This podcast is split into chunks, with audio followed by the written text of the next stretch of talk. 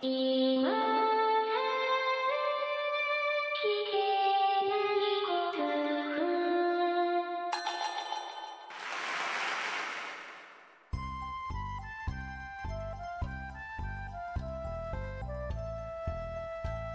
コアを忘れるための文化系ゴルフポッドキャスト、今更聞けないゴルフを始めます。まこっちゃんよろしくお願いします。松尾さん、よろしくお願いします。えー、お盆はちょっとタイミングが合いませんで、はい。はい、えー一回お休みさせていただきました。えーまあこういうこともあるかもしれないなと、生温かく見守っていただければいいなと思います。はい。はい、えー日頃から実際問題ですね。うん。大体水曜日ぐらいに収録しようかと、そうですね。うん、いうぼんやりした話になってるんですけど、まあそれもどっちかが用事があるとか、うん、どこかに行って酒を飲んでるとか、そう。そういったこともあってですね、2人でもなかなかタイミングっていうのは合わないもんでと。そうそう。皆さんご存知のように、はい私、今年初盆でして、ああ、そうでしたよね。はい。ちょっと地元の方に帰っておりました。はい。地元に帰ると地元に帰ったなりのスケジュールもあってと、はい。おかげで記憶があまりございません。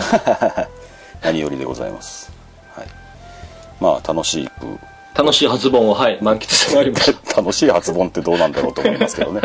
まあ、えーの、周りの皆さんとはい。ね、えー楽しく過ごせる、またご先祖様もね、楽しく迎えて楽しく送るとはい。いうね、えーお盆を過ごされたということで何よりだったなと思うわけですけれども、はい。もう言えてませんけれども、今日はシラフですよね。今日はシラフですね。あ、そうですか。はい、うん全くのシラフでございますが、お送りしてまいります。今更聞けないゴルフでございます。はい。えーまずですね、皆さんに、うんえーちょっとご周知したいというか、分かって、うん、分かっていただきたいというのが、うん。えーっとですね、Facebook ページと、はい。あとは Twitter にちょっと告知したぐらいですかね。うん、あの、マーカープレゼントを開始しております。はい。開始しておりまして、えー本名を一応書いてくださいと。うん。で、紹介する時のためにラジオネームも、ラジオネームっていうんですか？ペンネーム的なものですね。うん。うん。うん、必要だったら書いてくださいと。で、メールアドレス書いてくださいと、あと、よければ一言何か、うん松尾と誠に何か伝えたいことはないかい？というようなだけの、えーっと、メールフォームっていうんですかね、あれは。うん。うん、作ってご用意しております。で、今はですね、Facebook ページだけにしか書いてません。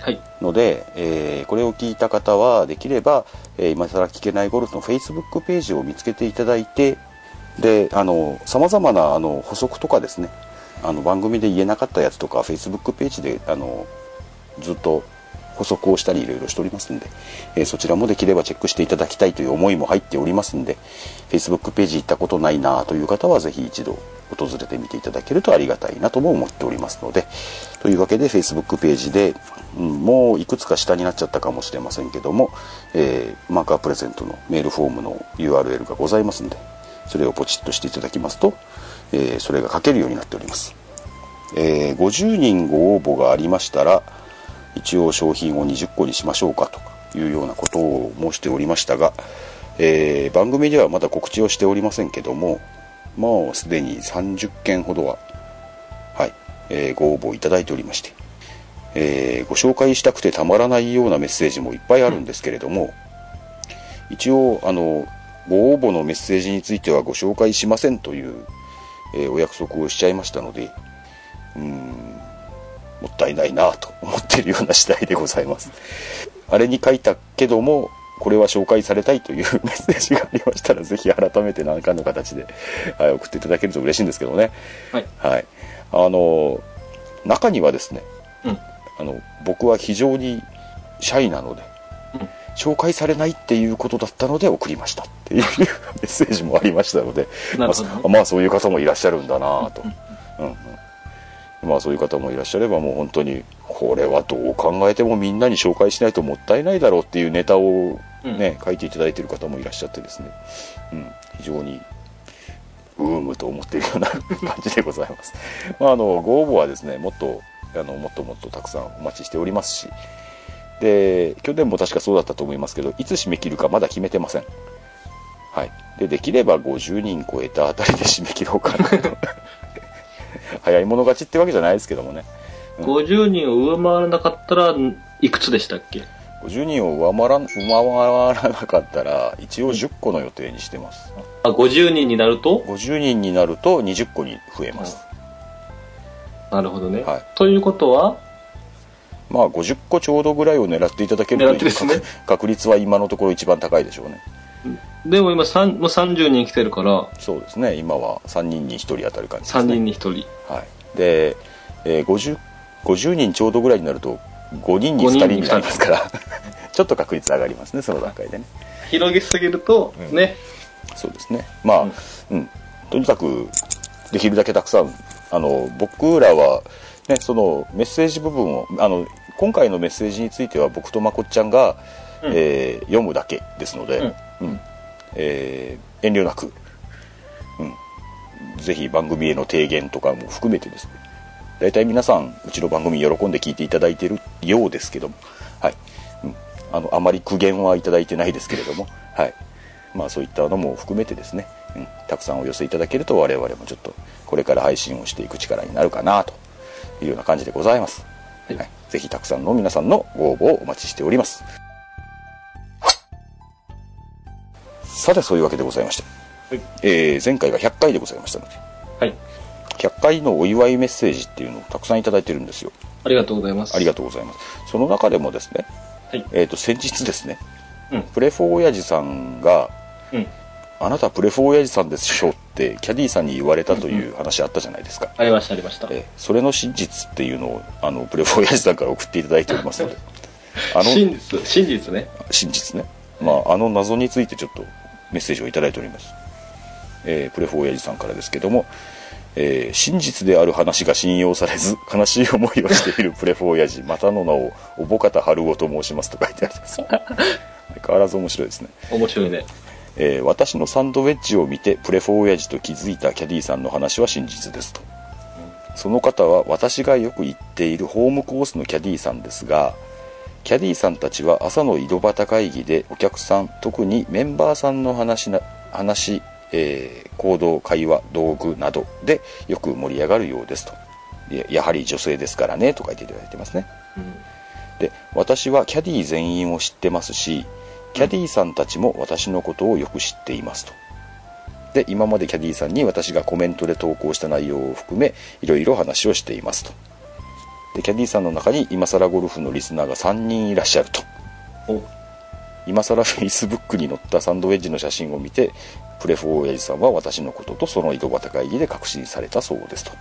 あこれで信用されますからと。要するに、えーどうなんでしょうね。要するに、プレフォー親父さんと、うん、キャディーさんはもともそそとの、プレフォー親父さんの中の方が、中の方が プレフォー親父さん致したってことでしょ？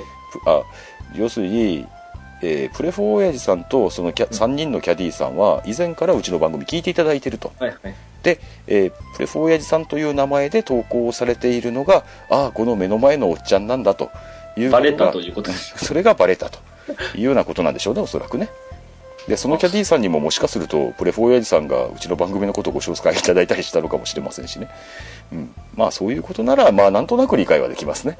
あまりの衝撃はい的な話でね、うんうんにわかにはあの信じられなかったっていうのが、られなかったですけどもね、はい、いやまあまあこれならなんとか、うん、わかなんとかというか、まあ、嬉しくて、いや嬉しいですよ。照れ隠しで、こんな嘘だろって言っちゃったっていうのが、だいぶありますよね。だけどねありがたいですよねというありがたいかキャディーさんといえばあなたもゴルフのプロじゃないですかはい。ねそういう方がですねうちの番組を聞いて まあなかなか悪くないじゃないのと思っていただけるということはね非常に我々も誇りに思っていいんじゃないでしょうかねですね。以前何か、あの、キャディーさんの苦悩っていう、はいはいはいあれでありましたね番組作りましたよね。ええありましたありました、はいキャディーさんがから嫌われる筒とか、そういう話もしましたね。はい。はい、このこのアイアンを抜くと必ずこの位置に返さないといけないのでそれは非常に鬱陶しいと書いてあったブログとかをご紹介したことがありましたけど、はいはいはい。ぜひそういうネタをその3人のキャディーさんからお寄せいただきたい。はい、そうですね。と思わざるを得ないわけですけども、はい、キャディーさんはキャディーさんなりのさまざまなですねストレスと毎日戦ってらっしゃると思いますんで。はい接客業ですからね、そうですよね。う。ん、大変だと思うんですけれども、はい。はい。ぜひねあのいろんなお話を、うん、我々にネタの提供を。キャディーさんたちぜひよろしくお願いしますというわけでよろしくお願いします。はい。えー続きますよ、えーいずれにせよこれからも中部地区広報担当として頑張っていきますので 末永く番組が続くことを記念しておりますと、えーキャディーさんは皆さんのプレーをよく見てますよとあるはずもない OB スレスレのところでボールあったという人に対して〇〇さんまた卵を産んでたって陰で言われているようです。そうでしょうね。多分そうだと思うわ。えー確か今回のテーマは「産んでくれてありがとう」でしたね。ああの100回目のテーマは「産んでくれてありがとう」でしたね、はい、ではということでいただいておりますえーそうでしょうね。キャディーさんがいる時はやっぱりなんか下手なことできねえなっていうところありますね。そうですよね。しないですけどね。そんなんでね1打2打スコア良くなってもねそうスコアがろくなスコアじゃないんでですね。誰かと競ってるわけでもないですし、うん、大層な金額ギャンブルしてるわけでもないですからね、そうですよ。うん、我々は紳士であること以外はもうできませんからね、そうですそうです。うん 素直にいきましょう素直そう。はいいやまあそういうわけで、えーいつもね楽しいメールいただきますがプレフォーエイズさんありがとうございます。えっ、と追伸でですねうん。セガサミーカップキャディーゴルゴルの曲にはまってしまいましたって書いてありますけどこれまこっちゃん知ってますか？あ、知ってますよ。僕ラップでしょ。ラップラップ。そうそう、はい。あどういう歌詞だったか忘れちゃいましたけどね。マナーをうんうんうんうん。そうそうそう。啓蒙するというか、うん。なんかえゴルフ場に入ってくる人がなんていうんですかちゃんとした格好してないとかいうのを、キャディーさんがドロップキックで正すみたいなそん,、うん、そんな映像を覚えてますけど、うん、あれはセガサミーカップの何かで作られたやつだったんですね。プロモーションですかね、あれは。うんそうなんでしょうね。うん。うん。いやけど僕も2回通りぐらい見たような気がしますけど。はい、うん、あれは大変楽しかったです。ああいうのやってほしいですよね、そうですね。うんうん、特にルール啓蒙とかはね。うん。ああいうのはほら今フェイスブックとかツイッターとかで結構蔓延しますから、はいはい。うんうん。いろんな方の目に触れるっていうのはいいですよね、うんうん。はい、うん、いやーキャディーゴルゴルみたいなのまた出てくること。というか来年のセガサミーカップが楽しみになりますね、そうですね。う。ん。うん、多分やってくれるでしょう。これだけ流行ればね、そうですよね。今年よりインパクトが強いものを作っていかないと。うんうんうん。そうですよ。あのキャディーさんたち 本職のキャディーさんなんじゃなかったですか？あれはですね、調べたんですけども、うん。本職のラッパーがいましたね、一人確か。ああ一人ラッパーさんいましたね、はいはいはい。そうでしたね。他の二人はどうだったかな？どうだったかな？ちょっとまた調べてちょっとみましょうか昔、ねまあ、昔、まあ、昔じゃないけど、ちょっと前のネタというか、うんうん。ですもんね。ああまあもう数ヶ月前かなと数ヶ月前ですよね。うん、僕も調べてみたんですけど、もう忘れちゃいました。僕僕もその時調べたような気がします、はい、本職のキャディーさんだったような気がするんですけどね。うんまあいいやちょっとまた調べてからご案内しましょうか。はい。というわけでプレフォーエイズさんありがとうございました。ありがとうございました。えー次にですがやっぱりあの100回達成記念というかそういうメッセージでございます、はい。えースノーマンさんから頂いておりますよ。ありがとうございます。ありがとうございます、えー今更聞けないゴルフ100回達成と、えー日本4大メジャーゴルフポッドキャストで歴史を刻み続ける松尾さん。と すんまこっちゃん刻み続けてるんですかね。まさか100回まで続くとはね。まあね、うん、けど、うん、全然いつもモードなんでです ね。あまり変えようとも思ってないんですけど、はい。えーいつも配信を楽しみにしています。と書いていただいてます。ありがとうございます。えー飛ばし命の私としてもぜひ加圧に挑戦したいと思っている強行のゴルフどれだけうちの番組は影響力が大きいんでしょうね。あの何ですか、えーマーカープレゼントのメッセージにもですね。はい。加圧買おうと思って行ったんですよとかいうようなメッセージいくらかありましたよ僕今ヘッドスピード50ですからね。ああ そう45、47ぐらいだったのに。あ上がったんですか？上がりました、上がりました。じゃあもう加圧始めてから3ぐらい上がったってことですねですね。で、体重も増えましたからね、5キロぐらい。ああすごいすごいうん。僕まだメッセージの途中ですけどカミングアウトしていいですか？どうぞ。まこっちゃんほら今上半身の加圧やってるじゃないですか、はい、はい。まあ我々あのあれですよねあの予算の関係でですよねはい。あれ上半身と下半身別々なんですよね、別々なんですよ。はい。で上半身と下半身両方やるのが一応うん。まあベストオブベストとです。うん。うんその中でまこまちゃんは上半身の筋力をつけたいというところもありつつのまあ理由が様々あってねうん様々考えて上半身だけやってるとうん。うん。まあ、下半身もやりたいんだけれども予算の関係で上半身だけやってると。そうそうそう。はい。であの松尾さんカミングアウトしますけれども、はい。えー下半身だけやってます。はい。なるほど。ね。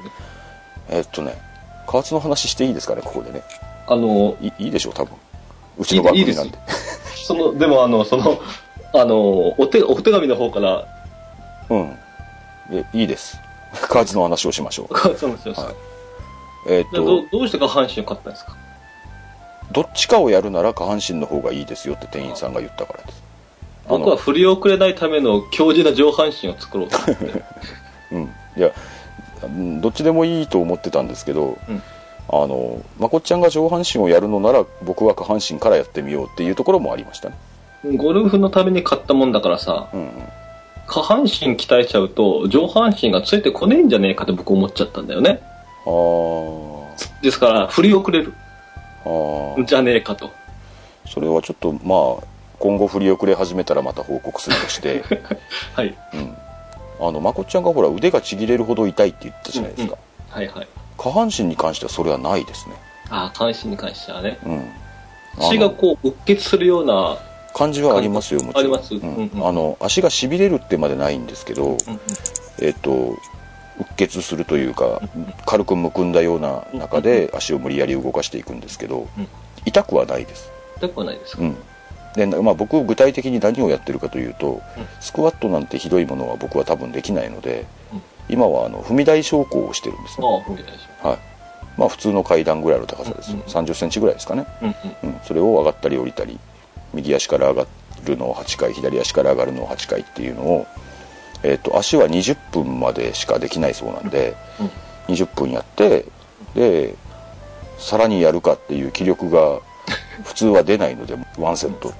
うん。おしまい。って、寝るって感じで寝てるんですけど、はい。はい、今のところお腹がすくっていうのなんか分かりますね。あ、なんかすぐでね、食食欲出ます。なんかわかります。あのなんかねご飯の時間になるのが待ち遠しく けどまあちょっと今のところまだ僕は加圧初心者なんでですね、うんはい、もうちょっとやってみようと思います。ああと筋肉痛にならないです。びっくりしました。筋肉痛にならない？全然ならないです、うん、僕全然運動しない人だったんでうんうんゴルフで少々歩いたらもうやっぱりうんうんうん足痛くなるんですよ、うん。うん、はいはい。これが20分を何日続けてやったことがありましたっけね。多分、うん。2日後ぐらいに来るだろうなって絶対筋肉痛だと思ってたのが来ませんでした。うん。これはちょっと僕びっくりしましたね、うん。はい、また売れちゃいますよ加圧これうちの番組で。どうでしょう、もともとついてた筋肉は、またすぐ戻るらしいですからね、運動をやめても。あそうなんですか。ですから若い頃つけてた筋肉、はい。まあ、その運動することによって体をすることによって、はあはまあ、すぐあの活性化するというかまたエンジンがかかり出すというあ、か、うんうん、らしいですよ、自慢じゃないですけど僕ね、うん。運動部に入ったことがほとんどないぐらいなので あそうですか。筋肉がついてた自分っていうのを知らないんですけれども。いやでも上半身を支える強靭な足があるはずですからね。まあですねこの巨体を。巨体っていうのまあまあそれなりにけど今のところ嫌だなと思わずに頑張ってるというか、うん、寝る前にちょっとやっとくかぐらいな感じでは。で気軽ですね。家の中なんで。ですよね。非常に気が気軽ですあの靴履いて外に出るっていうのが、うんうん。やっぱりハードル高いなって思います。間が取れない人とかいいですよね、なのでまあ今のところおすすめなのではなかろうかと。また、うん挫折しましたっていうご報告をするかもしれませんけど。けどこうこういうところで言ってると挫折も簡単にできねえよな。あ加圧の20分を挫折するんだったらもう何もできないって思うわ。ん。ですよね。うん、であの僕ご存知の通りよく外に飲みに行くこともありますんで、うんうん。そういう日はですねもう潔くやりません、あもう遠慮遠慮なく休んでます、はい、お酒飲んだり、うん。まあそんな感じで気軽に気楽にやっておりますので、はい、皆さんも。買っちゃったんですね。はい、結構なお値段ですねやっぱり。足の方が高いのかな？おいくらでした？えーっと合わせて2万円ぐらいだったと思いますベルトとパンツと。うん。うんあんなペラペラパンツ8000円も9000円も値段つけやがってと思いましたけどね。ちょっとね、まあなんか細工があるだけなのにね。まあ暴利なのは間違いないですね。暴利なのは間違いないです、はい、それは保証します。作れそうな気がするな、ね、作れそうな気がしますね。100円ショップでね。そう。そうね。ので100円ショップでチャレンジしてみられるのもいいかもしれないなとちょっと思います僕は、はい、まあそういうことで、えー100円ショップで作りたい方は一応ご助言はしますので まあそういうわけで加圧の話をちょっとやってしまいましたけれどもまだ、えー、とスノーマンさんのメッセージの途中でございました。はい。加圧に挑戦したいと思っている今日この頃ですがっていうところで引っかかってしまいました。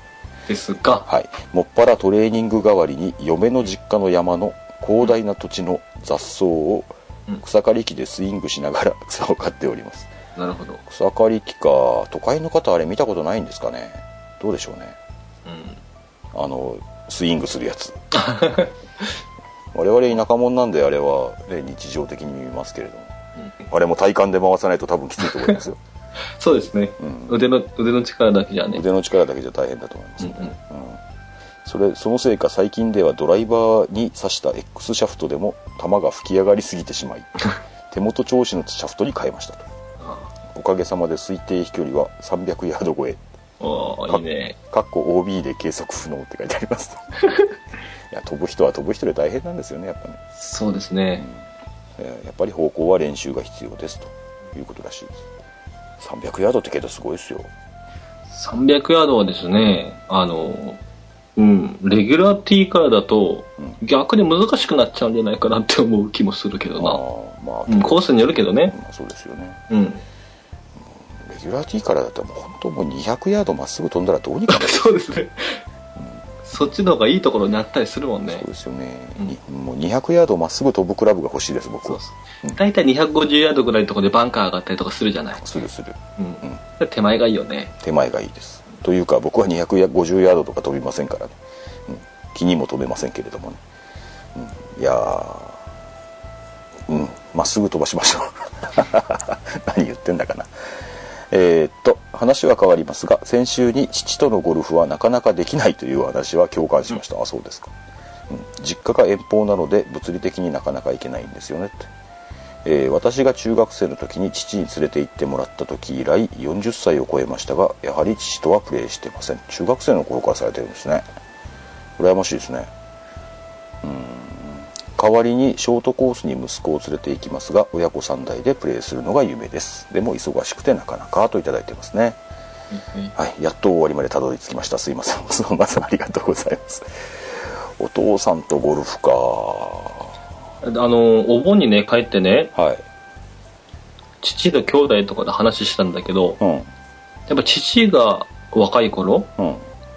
のゴルフはやっぱり値段が高かったんで、ああそうでしょうね。うん。うん。それで、うちの親父はね、うん。はそんな裕福、うちは裕福じゃないからそこまで。あはあはあ。まあ少しかじったって言ったけど、やっぱりそんなにハマれるほどは、うん、はまれるほどラウンドもできなかっただろうね。そうね。うんうん。高いし、高かったしね、当当時というか昔はね。うん、前こういうこと言ったと思うけど僕が若い頃というかゴルフを始めた頃うんうん。はもうそれでも僕は理解できなかったもん、あのなんだ緑色がいっぱいあるところに行くと、うん。ね日頃やらない、ね、動かさない体を無理やり動かさされてうん。で帰る時には法外な値段を取られて その後必ず先輩たちにの周りを飛び回りながらお酌をするような宴会に連れて行かれてそこでもちゃんと金を取られてっていう、もう非常にストレスフルなことになるというような、あまり僕はいい印象を持ってなかったんですよね、うんその後気軽にゴルフに行くようになったっていうのは、ひまあ、今も幸せに思ってるんですけどもね、うんうん、やっぱね。けどこのままゴルフ場の値段が下がり下がりに下がってしまうっていうのもいいばかりの話ではないんでですね。そうですよね。前々から言ってますけどね、うんうん、気軽に行けるゴルフ場っていうのは大事ですけど、うん。ある程度のねあのゴルフ場の利益っていうものがないと、うん。うん、今後のゴルフ業界がですねうん。幸せなことにならないのではないかとちょっとうちの番組は危惧しているわけなんですけれどもね、うん、だからといって8000円のゴルフ場にいやいや僕は1万円払うとは言いませんけれども、うん。まあ、8000円か1万円ぐらいでラウンドさせていただける幸せなゴルフ場が今後もですね、うん。延々と続くとですねいいですね。という感じでございますね。お父さんとゴルフか。まこっちゃんのお父さんゴルフを始めないって。ゴルフ始めないでしょうね、もああそうなんだ今う。島、島の人ですからね。ああそうなんですか うん、まあ、ちゴルフ場はあるけど、いいところがね。うんうん。いやねお父さんとゴルフとかやってみるといいんじゃないですか？そうですね。うん、いやー、どうかな。うん、また来年のお盆にでも誘ってみるといいと思いますけども じゃあちょっと次のメッセージいきますよはい。はい、えー水原さんからいただいたメッセージご紹介しますありがとうございます。ありがとうございます、えー100回の配信おめでとうございます。オフ会の時にサーバーが変わってから聞いてませんととんでも発言をした水原です。水原さんなんです。サーバーが変わってから聞いてないんですよねって言われて。マジっすか？あーブログ移転してってこと？そうそうそう えーその説は大変失礼しました。以後欠かさず聞いており毎回楽しみにしたいです。あありがとうございます、えーそれでね、えーこれ今日、えー、とちょっと配信段階じゃねえや、えー、と収録段階の話なんですけど、うん。えー今日木曜日で、えーとん。8月の21日なんですけども、はい。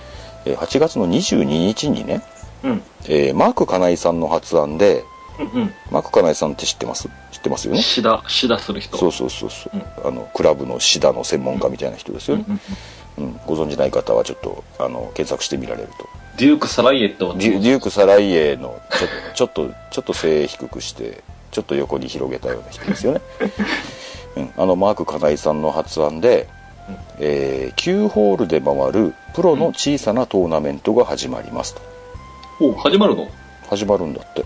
へでーそれが明日、うん。えー東京の赤羽ゴルフクラブで行われます、赤羽って読むんでしょうね。赤い羽うん。募金の赤い羽ですうん。ね、えーアマは9本。プロは6本の、えークラブ制限でしょうね。うん。うん。がありますと。えで河川敷のコースで土手から観戦できますので、関東の方は見に来てほしいですねって書いていただいてたのを、えー前回配信がなかったものですからすいませんご紹介できずにいたのであの今日 Facebook ページに書いてきましたけどー、なんかね有名な人が何人も出られるみたいですよ。そうですか。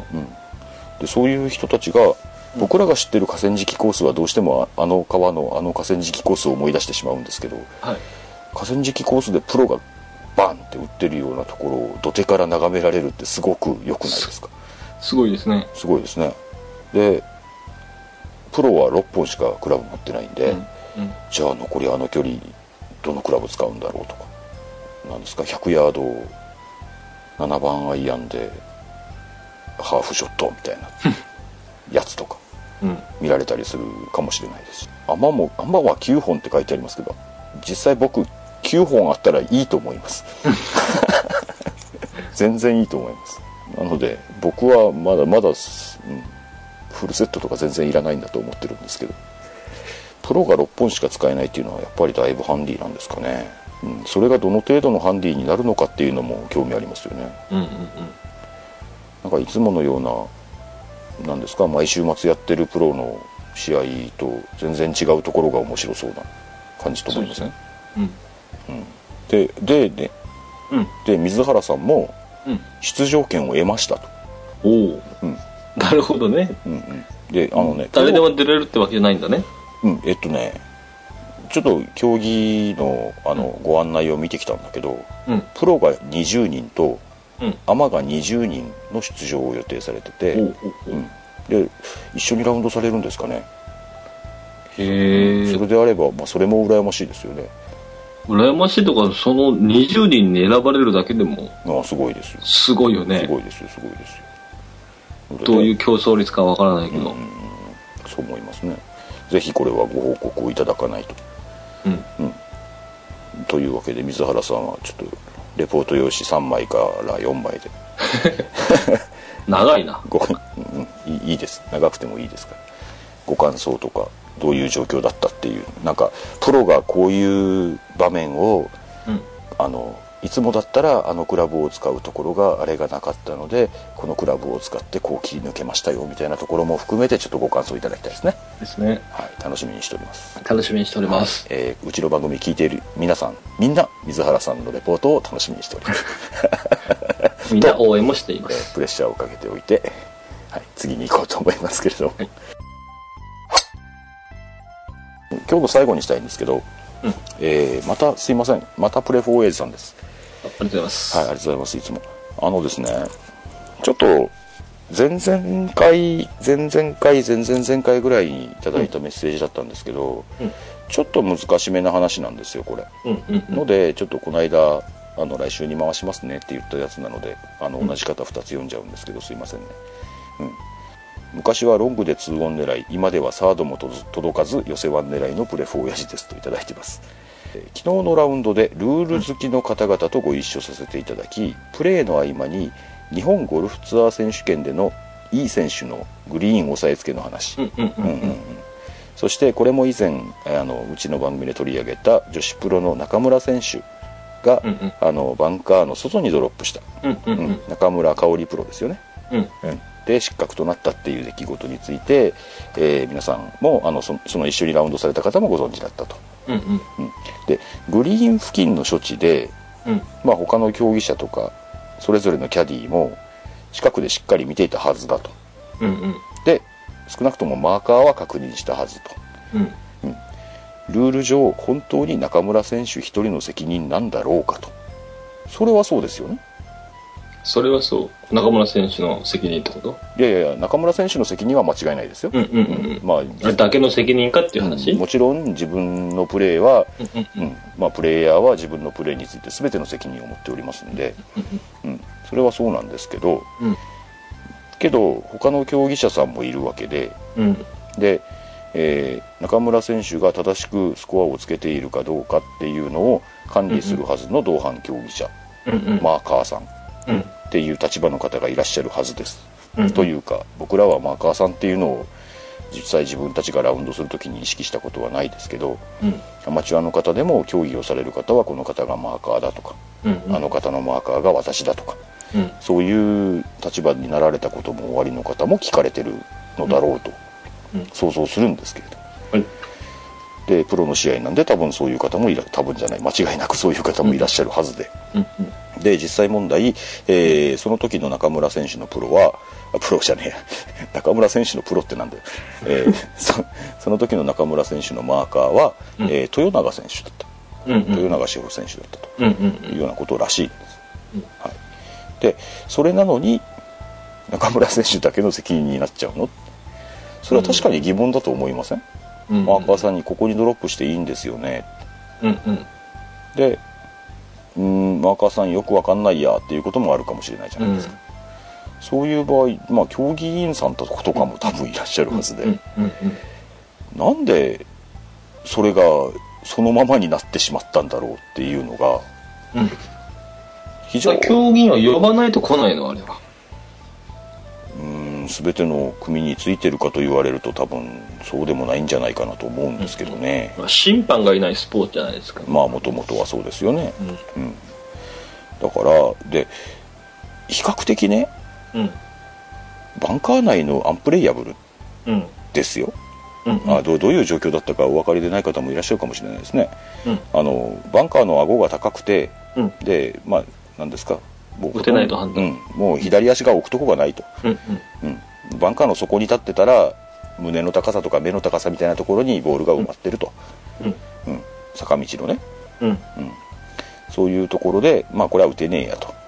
うん。プレイヤブルだと。うん。いうようなことになってうん。で、えーバンカーの外にうん。ドロップをする裁定があったはずだと思う。あ裁定じゃないや。そういう、えー救済が、うんうん、中村プロは思ってしまった。うんうん。いわゆる、えーえスルーザグリーンであれば、うん。うんえーっとボールがあった場所とピンを結んだ線の後方延長線上っていうルールの拡大解釈ですね、うん。うん。えー本当はバンカー内でないといけない。ドロップするならドロップするならね、うん。うん。っていうルールを、えー中村選手が覚えてなかったのはもう分かってるんですけどでそれを他の人も覚えてなかった。本当にみんな覚えてなかったのかなと。うん。で覚えてなかったとしたらでその人たちは責任はないのかと。うんうんいうことをあのプレフォーヤイさんおっしゃってるんだと思うんですよでこれについてもですね最低週にもうこれプレフォーヤイさんも上げていただいてる最低なんですけど、うんうん。えープレイヤーが規則に違反したことを知っていた競技者がプレイヤーや委員会に適時に告げなかった告げなかったね、うんうんっていう裁定もあるんですけどうんどうもこの場合はその他のプレイヤーもうん。規則に違反したことをうん。分かってなかったんじゃないかなと、あーまあ、もしかしたらマーカーさんも、うん。マーカーさんには必ずそういう救済を受けるときは言うもんだと思うんですけどね。アンプレイヤブルですので、うん。えー救済を受けますって言ったら、ああそうですか分かりましたっていうことになるでしょうから、どこにドロップしたっていうところまで見てるか見てないかってちょっと微妙なところありますもんね。自分のプレーもありますからね。うんうん。だからどこまで責任を持たせるかっていうのは非常に微妙な話だなと思うんですよね。うん。で実際ちょっとこの3人の3人というのは、えっと、中村選手と豊永選手と,、えっともう1人は馬場ゆかりさんなんですけどうん。3人とも冷静になれば難しいルールじゃないんだけれどもみんな、うん、なんか判断を誤っていたっていうようなコメントが出てるんですよね。で実際まあその時に勘違うことはあると思うんですよ。うんうん。後方延長線上良かったよねって言われたら、ああいい気がするね。ってなんかなりそうな気もするじゃないですか。うんそこら辺をね、まあ、我々はいいですよ、我々はまあね、あの実際、今後どうなるか分かりませんけど、今のところ競技に出る予定もないですし、競技に出たいともあまり思ってませんし、うん。我々はいいんですけど、プロの皆さんはぜひですね、その辺はもうちょっとちゃんと分かっておいていただきたいなっていうのはもちろんあるんですけど、そうですね。うん、ただその責任の持っていき具合ですよね、うん。中村さんが失格はいいんだけれども、マーカーさんにはちゃんと確認したのになんでマーカーは何も言われないのって言われたらそうかもしれないし。もしかするとそのねえー、と組員についてる競技員さん的な方うんうん。どういう方がついてるかも僕はよく知りませんけど、うんうん。そういう方に何の責任もないのかって言われたらね、うん。うん、なのでそういう、うん、と問いかけというかうん。問題提起をいただいてたんでなかなか簡単に答えらんねえなと思ったので今週に回したんですけど、うん、今週もなかなか簡単に答えらんねえなっていうところで 落としどころはないわけですけども。うんうん、これちょっと皆さん考えていただいてご意見頂戴できる方いらっしゃるとありがたいなと思っておりますね。はいはい。競技員さんがはい。あのほら大会のテレビの中継とかでうん。今年だったかないいせイボミ選手がねうん。呼んでニアレストポイントの確認とかえらい長いことやってたのをね中継で見たことあるけども、はいはいはい。うん、ずっと聞いて質問してねここでいいのかここでいいのかっていうう、んうんうんそれもきちんとやってうん。うん。やっぱプレーしてましたからやっぱそうだと思いますよ。うん、んだからやっぱプロでもそのルールの、うん。まあ、特にプレーに集中してるとこんがらかってくるって思うんですよねあれどうだったっけそうそうだと思うんですよ。うんうんうんで、あのね、あ、これ、あまり、あまり話したことないですかね。うん。このルールで良かったっけって思うときは、うん。そのルールじゃないボールも一緒にプレーするのが推奨されてるの知ってます？えどういうことですか？例えば僕が中村さんだったとするじゃないですか。うん。うん。うん。えーバンカーの後方延長線上の、うん。要するにバンカー越えのショットにドロップしてもアンプレイヤブルの時よかったような気がすんなーって僕が思ったとするじゃないですか、おまたとする。うん。うんいやけどバンカーないからじゃないといけないんじゃなかったっけ？っていう自分もいるなーって思ったとするじゃないですか、うん。じゃあ、えーっと後方延長線上からまずプレーするんですよ。